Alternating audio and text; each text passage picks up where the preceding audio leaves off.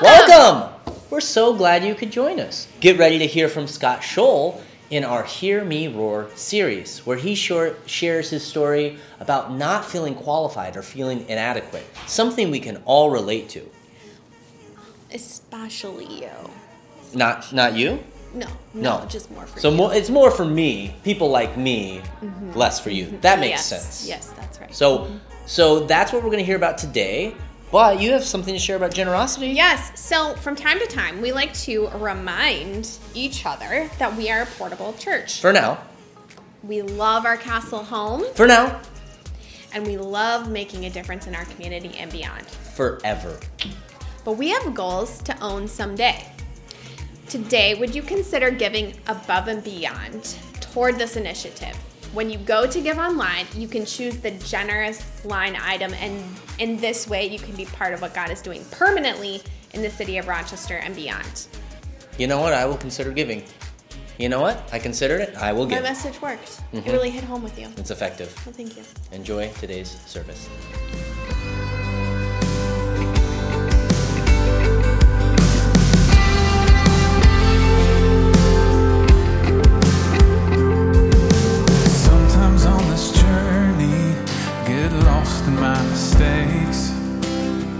To me like weakness is a canvas for your strength. My story isn't over, my story's just begun. Failure won't find me, cause that's what my father does. And failure won't find me, cause that's what my father does. Oh,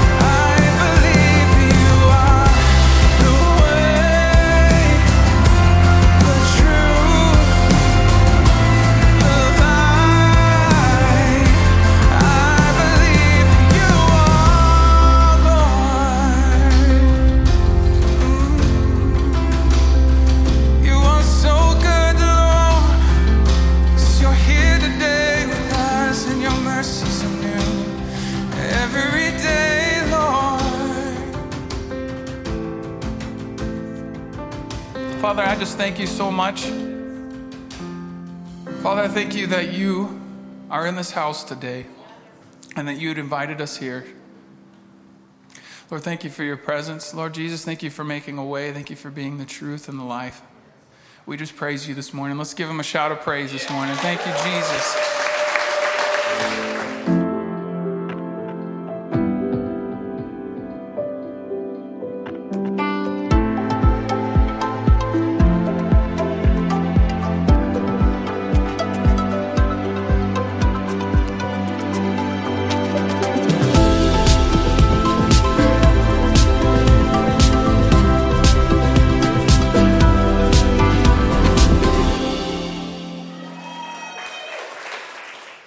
I got to tell you something. So uh, Jamie and I, we've served at basically five churches. This is the fifth church we've served in our life.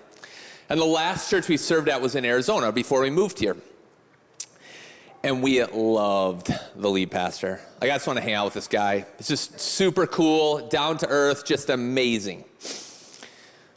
But if the other person spoke, my wife would look at me like, Do we have to stay at church? It's the truth. It's the truth. And it's funny because, I mean, it, I liked it. He's a good guy. He talked a lot about history, not my wife's jam. So if by chance right now you guys are going, oh, it's somebody other than the guy. Listen, no judgment. I totally understand. I have been there. I have been in your seat. Don't feel bad, okay? I'm to do my best, but next week Andy will be back and we'll do it all again, okay? All right. So, history, not my wife's thing, which always makes me laugh because what I'd like to talk about today is a whole bunch of history. So, we're going to talk about first century rabbis, right? Right up my wife's alley. Come on. Before we dig into that too far, though, I want to do something. I want to say how honored we are to serve with Pastor Andy and Pastor Christy and how amazing so I told you we've served in five churches, and when Jamie and I have served in churches, we've taken pretty significant leadership roles, whether uh, on staff or leading churches or whatever it is. And we are so honored and so grateful to have you guys as our pastors. And I will tell you this, and I try to say this a lot. I spent a lot of time with them. Jamie and I spend a lot of time with them. They're like some of our closest friends, and they are as cool in the rough days as they are on stage. Like they are the same people in front of you as they are. I, I just, they're, they're integral people. They're just, uh, just people to be proud to serve. So we love you guys. Can we just celebrate those guys one more time? Come on. Now, in case you're wondering, it's going to be really good today because I have my Larry and Bob Bible up here. I got this for Nixon when he was five. Last night I was like, I kind of want to use a. Normally I'd try to use a phone that's like my default, and I was like, no, I just want to. I want to look more spiritual. So Bob and Larry, Bob and Larry, bringing the word today. Hope you guys are with me. All right. Now, another thing that's a little different about Andy and I is when Andy's up here. I don't know if you noticed, but he's using an iPad. He's super organized, like on top of it, working his way down. And I have Sharpie written paper this is kind of my jam right here. This is how my brain works. I was trying to do it on the iPad and I tried for like two hours and finally I was like, nope. Give me the Sharpie, give me the paper. I have some paper clips in the Bible and we're away we go. All right, so here we go. All right, hey, you know what's funny about this is we're family. We're just in this together. I love you guys. I'm not nervous to be up here. Maybe I should be, but I'm not because I know that you guys will love me anyway. So we're in this. Let's do it. All right, so first century rabbis. That wasn't a joke. So, first century rabbis, when I say first century, I'm talking like Jesus' day. In Jesus' day, the rabbi was the man. He was like the most, it was like, okay, so I want you to picture this. Any of you guys have siblings that maybe got like, maybe they're doctors or lawyers or something, like something, and your parents kind of like, you know, your, your sister's a, a lawyer, your brother's a doctor I mean, it's nice that you sweep the floors, but I mean, that's what, you know how you kind of get that pressure from somebody else? Like, why can't you be more like so and so? Or maybe you put that pressure on yourself. By the way, I'm an only child, so I don't have that pressure. but if you do, I'm sorry. But if your sibling was the rabbi, that was like the ultimate, like, oh, you, your, your brother is, he is so holy. He's got it all figured out. And so what happened is culturally, the first century rabbi, carried a ton of influence. And so when we read about it, I don't know if you guys notice when you go through the Gospels, we read about kind of these two groups of people that are leading what's going on. You read about the rabbis, you read about the, the Pharisees and the Sadducees, and then you read about kind of the, the, the overarching people, right, that are, that, are, that are kind of oppressing. But like in the Jewish culture, it's really the rabbis. The rabbis kind of run the show. And here's how it works five to 10 years old, all young men at this time, and actually, by the way, today that's not the case, it's, it's women as well, but all men, uh, all little boys would have to go through and they would get for those five years and they would have to memorize. Now, I want to show this to you. They would memorize about that much of the Bible. Now, in my Bible, there's a few Bob and Larry cartoons, so it's maybe a few pages less than that, but I just want you to picture this. They're gonna, they're gonna memorize the first five books in the Bible. Genesis, Exodus, Leviticus, Numbers, and Deuteronomy. Anybody ever try to do the Bible in a year? You don't make it through those five books. Let's just be totally honest. I mean, unless you really like. Fortunately, I had some some professors and some cool podcasts and things that have tried to show me the light of how good that stuff is. But man, Bible in a year, you, that's like that's like roadblock city. If you do the Bible in a year, start with with Matthew. Start with the New Testament. It's way better. It'll just get through better. Uh, you need less context. That's the hard part, right? When we read the Old Testament, we don't know what it's like to be to be Jewish in 2000 BC. We don't understand any of that stuff. So the New Testament makes a little more sense, although in honesty, that probably doesn't make a ton of sense either, unless we have some context. So you memorize the first five books of the Bible, the law, the Pentateuch, the, the Torah. And then what happens is at the end of those five years, most people, most of these young men, would become apprentices in their, in their father or family business. So most of them do not make it through, kind of think of it as a school process, right? If you're trying to get into law school, you got to do this thing first, and then they decide if you're going to get into law school. If you're trying to get into medical school, medical school, you do this thing first, they decide if you're going to get into medical school. At 5 to 10, they clear out most of them. And then, ages 10 to 15. Now, we're in business. All right, you ready? So I showed you before. This is what they memorized before. Now, from 10 to 15, I got to find my paperclip here. They memorize that. Now, I know there's some cartoons in there, but this is a lot of words. Like, look at that. That is the entire Old Testament. That is all of the Hebrew scriptures. And they memorize them all. And then at the end of that, right, the, the best of the best made it through. The best of the best made it through. And then at the end of that, almost everybody finds their way to their family business and a really small percentage, and I mean a super like fractional, tiny fraction of people make it on to be what we would call or what they would have called disciples. There was like a prerequisite. There was like all these things you had to do. And if you didn't make it through and the rabbi didn't select you, then what did you do? You went on to the family business. Now, the goal of a disciple in that time was to be like the rabbi. The rabbi was going to instill all his wisdom and all these things that he had learned and his interpretation of scripture and all these things. He's going to, he's going to pour that out on the disciple. And then guess what the disciple does? He becomes a rabbi. And he starts the process all over again. So this is Jesus' time. This is what's going on. This is what we see. In case you're worried about how many pages there were, I'm already on the, the fourth one, so we're flying. So, what I want to do, because there was a lot, I mean, I think there's like 10 up here. Don't be nervous. We won't be here all day. I want to read in Luke. So, this is kind of our main scripture of the day. We're going to read in Luke. Luke 5. Normally it's up on the screen, but I didn't uh, get it to Andy ahead of time, so I apologize. This kind of goes right along with our theme today, if you're feeling that. All right, so I'm going to read this. I'll read it out loud. So, our, uh, Luke 5, the calling of the first disciples. One day, as Jesus was standing by the lake of Gennesaret, with the people crowding around him and listening to the word of God, he saw at the water's edge two boats left there by fishermen who were washing their nets. He got into one of the boats, the one belonging to Simon. We will refer to him as Peter later on, but here it said Simon, and asked him to put out a little from the shore. Then he sat down and taught the people from the boat. Right on. When he had finished speaking, he said to Simon, Put out into the deep water and let down the nets for a catch. And Simon answered, Master, we've worked hard all night and haven't caught anything. But because you say so, I will let down the nets. So, what I want you to see there is the authority the rabbi carries. Who's the fisherman in the boat? Because it ain't Jesus. Peter's like, We've been out there all night. We got like four fish. I mean, this is nothing. Nothing's happening. But guess what? The teacher's saying it. So I'm going to take it, and we're going to go out there. When they had done so, they caught such a large number of fish that their nets began to break. So they signaled their partners in the other boat to come and help them. And they came and filled both boats so full that they began to sink. When Simon Peter saw this, he fell at Jesus' knees and said, Go away from me, Lord. I am a sinful man. For he and all his companions were astonished at the catch of fish that they had taken.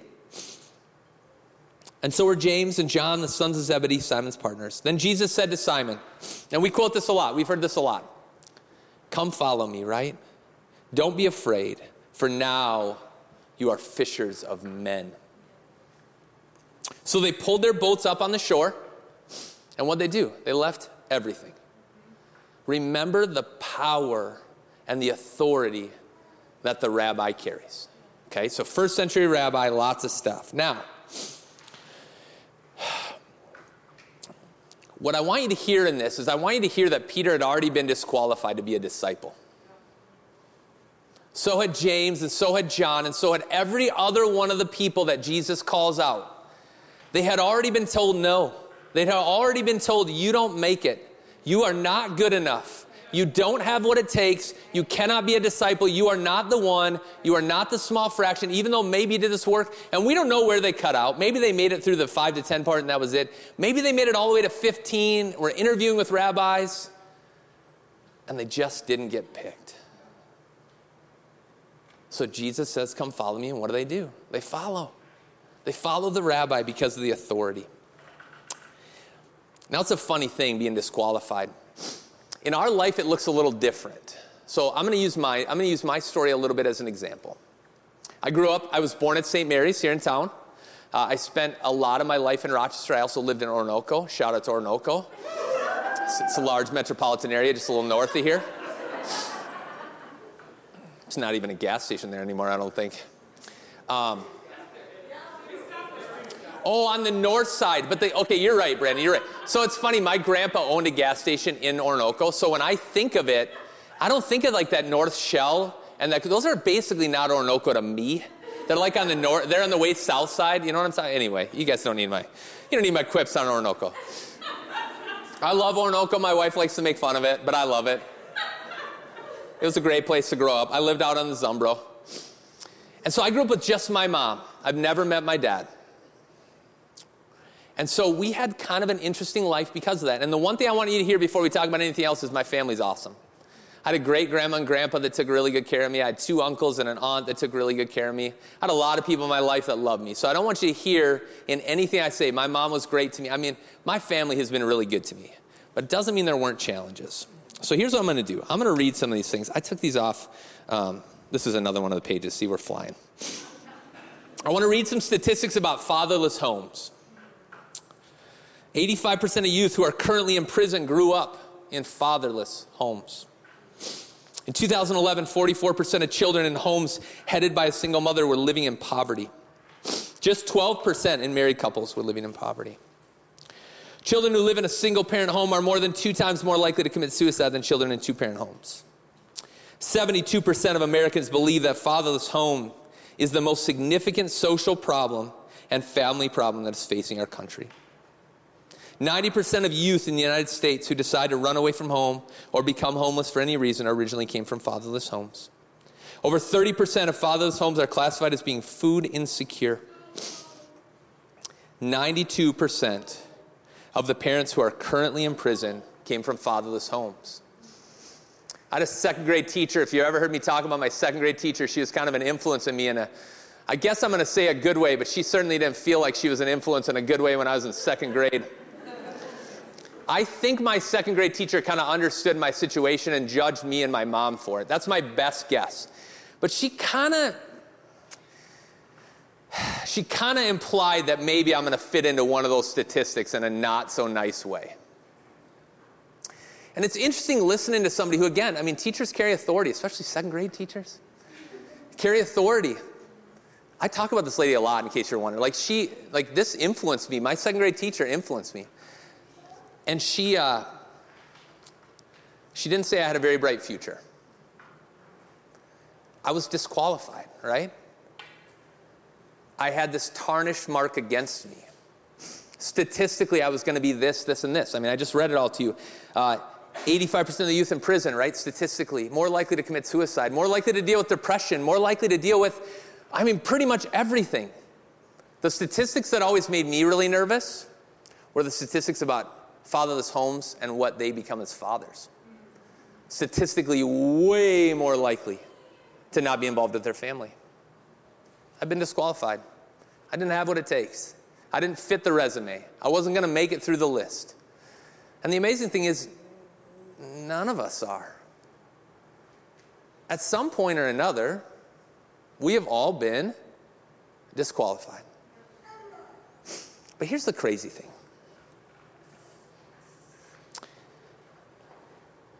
Jesus doesn't call the qualified. He is not looking for those of us that have it together because, in all actuality, none of us have it together. We had a family, uh, we had a, a lady who was at our house one time, and she goes, Man, you guys, you guys look like you have it all together. And I'm just gonna be totally honest, that it couldn't be further from the truth. I mean, we, like, we try, you know, but uh, we certainly don't have it all together. To give you an example of some of the spillover of being a single parent child, I bought these shoes for today. Now, it doesn't matter that I bought new shoes. Like, I'm not trying to impress you guys or anything like that. I bought them for myself. But what I needed, I needed an excuse to buy the shoes. I wasn't going to go in the store and spend the money just for myself.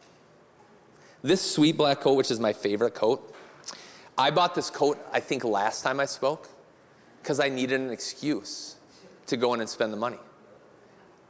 We grew up on the wrong side of the tracks, living the wrong life, and money just holds a really odd spot in my life. And it's actually something that spills over into my conversations with my wife, too. So I'm at the store and I was like, I really want to buy new shoes. Uh, I like shoes. I don't spend a lot of money on shoes, but I like to get them when I do. So I bought these shoes yesterday. And uh, I just, I just, it was a nice excuse to bypass the guilt of spending money. So what happens is wherever you're at and whatever your, I like to use the word disqualification because that's basically what the disciples went through. Whatever disqualified you, whatever kept you from it, whatever kept you from believing you could do blank, whatever kept you from living out a life for God, whatever did, whatever those things are, whatever's stopping you right now from living the life that you want to live, that God wants you to live, you're just surrounded by a bunch of other people that are disqualified too. So I got a call from my wife two weeks ago. And uh, she calls me and she says, You're going to kill me. Now, when that phrase starts in general, that means my wife spent more money than I would probably have preferred. That's the normal, you're going to kill me. But then there's this tinge of, I don't know, almost like fear and emotion behind it. And I'm like, what's going on? And she tells me that she had plugged the sink in our laundry room. And in the, the chaos of the day, had started washing off something, left the water running, and left the house. For six hours, water ran from our laundry room into our hallway in our kitchen, down into our basement, down the stairs, just soaked our house. And I want to tell you, as somebody, I, I just, I, I, tell you this. It, listen, it can be, it can be sort of funny now, so you don't have to feel guilty about like. I just want to throw that. We've had half the church out there to give us bids on things. Thanks, thanks Nate and, and Mike and everybody else who's come out.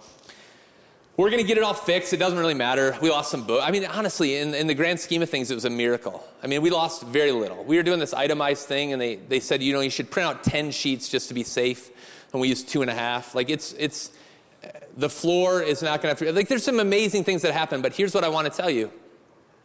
My wife strives for perfection. And when something like that happens, what does she feel? She feels disqualified. She feels like a failure. She feels like she let everybody down. Now, in reality, it's much more likely that I would do something like that than her to do something like that. So I can't be mad about it because it's right in line with me. But for her, I mean, she's even she's emotional even right now because I promise you, she beats herself up still for that thing. When you think about who you are and how you grew up and what your life looked like, there's something along the way that made you feel disqualified. I'm just going to check the time because sometimes I talk a lot. So I'm just going to. So let's go back to my guy, Peter. And by the way, if you guys ever, like, when that disqualified feeling comes around, I think this, the, the smartest thing to do is to read scripture. And not like from a spiritual way. Like, I know there's really spiritual people that'll tell you to read the Bible because of the spiritual aspects of it. Let me just tell you from a super practical aspect. Everybody but Jesus is a huge goofball in the Bible. Like, they are just, uh, what did Carrie Garcia call the disciples? Knuckleheads. Knuckleheads. I love that. I love studying the disciples. I study the disciples a bunch. You want to know why? Because they are just like us. Peter's my favorite. Peter is actually, to be totally honest, Peter's worse than most of us. When Peter says, I want you to picture this. So Peter is a fisherman. What kind of life you think they lived out there? I'm pretty sure that man cussed like a sailor, right? I mean, let's be honest. Peter's out there with a bunch of, I mean, you already got kind of cut from the, the, the, the line that you were going to go on. Let me read you some of Peter's resume. And while I read this, I'm going to have the band come up. And here's what I want to do I'm just going to read some of these things. This is, a, this is another page, so we're cruising. This is my synopsis of Peter's resume, is what I wrote here. Now, some of these I'm going to just resonate with personally, but we'll go on. Uh, Peter doesn't understand parables at least three different times that Jesus is trying to teach him. I don't understand the parables even when I'm reading them now, so no judgment there, Peter. I got you. Peter and the disciples pre- prevent the children from coming to Jesus. Depending on what translation you use, Jesus was indignant. He was ticked. Peter fails to continue walking on water. Well, he did walk on water, though. We'll let him off the hook on that one. Now let's get into it. Peter sins. He is filled with selfish ambition, arguing and contending that he is the greatest of the disciples. Peter is offended and angered by James and John's attempt to be Jesus' right hand. Peter takes Jesus aside and attacks Jesus' intent to atone for human sin through suffering. What does Jesus say? Get behind me, Satan. This is my man Peter right here. Peter interrupts a holy moment between Jesus, Moses. This is my favorite, okay? So they're on a mountaintop, and Jesus brings three disciples up there with him. Three disciples. It's Peter, James, and John. They're like the trifecta. They're like the best of the best in the disciples. And Peter says, so Jesus is up there, and Moses and Elijah, who've been dead for thousands of years, are up there on the mountain too. Like, this is a cool thing. And Peter goes, It's so good that I was here. Like, I'm just glad you had me here. This is honestly what comes out of it. You can read it, it's right there. It was good that I was here. And then he wants to build some temples, and in the middle of it, God from heaven out of the sky interrupts Peter. Like, nah, nah, nah.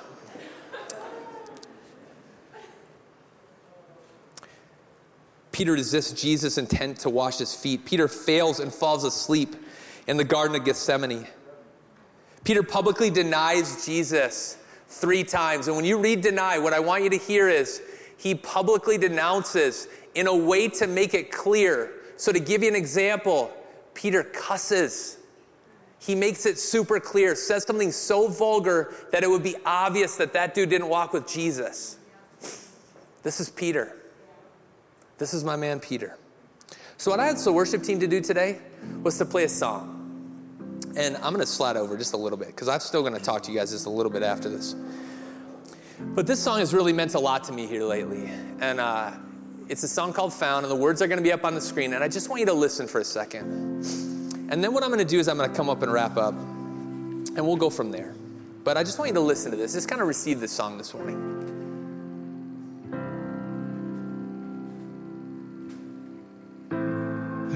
Hands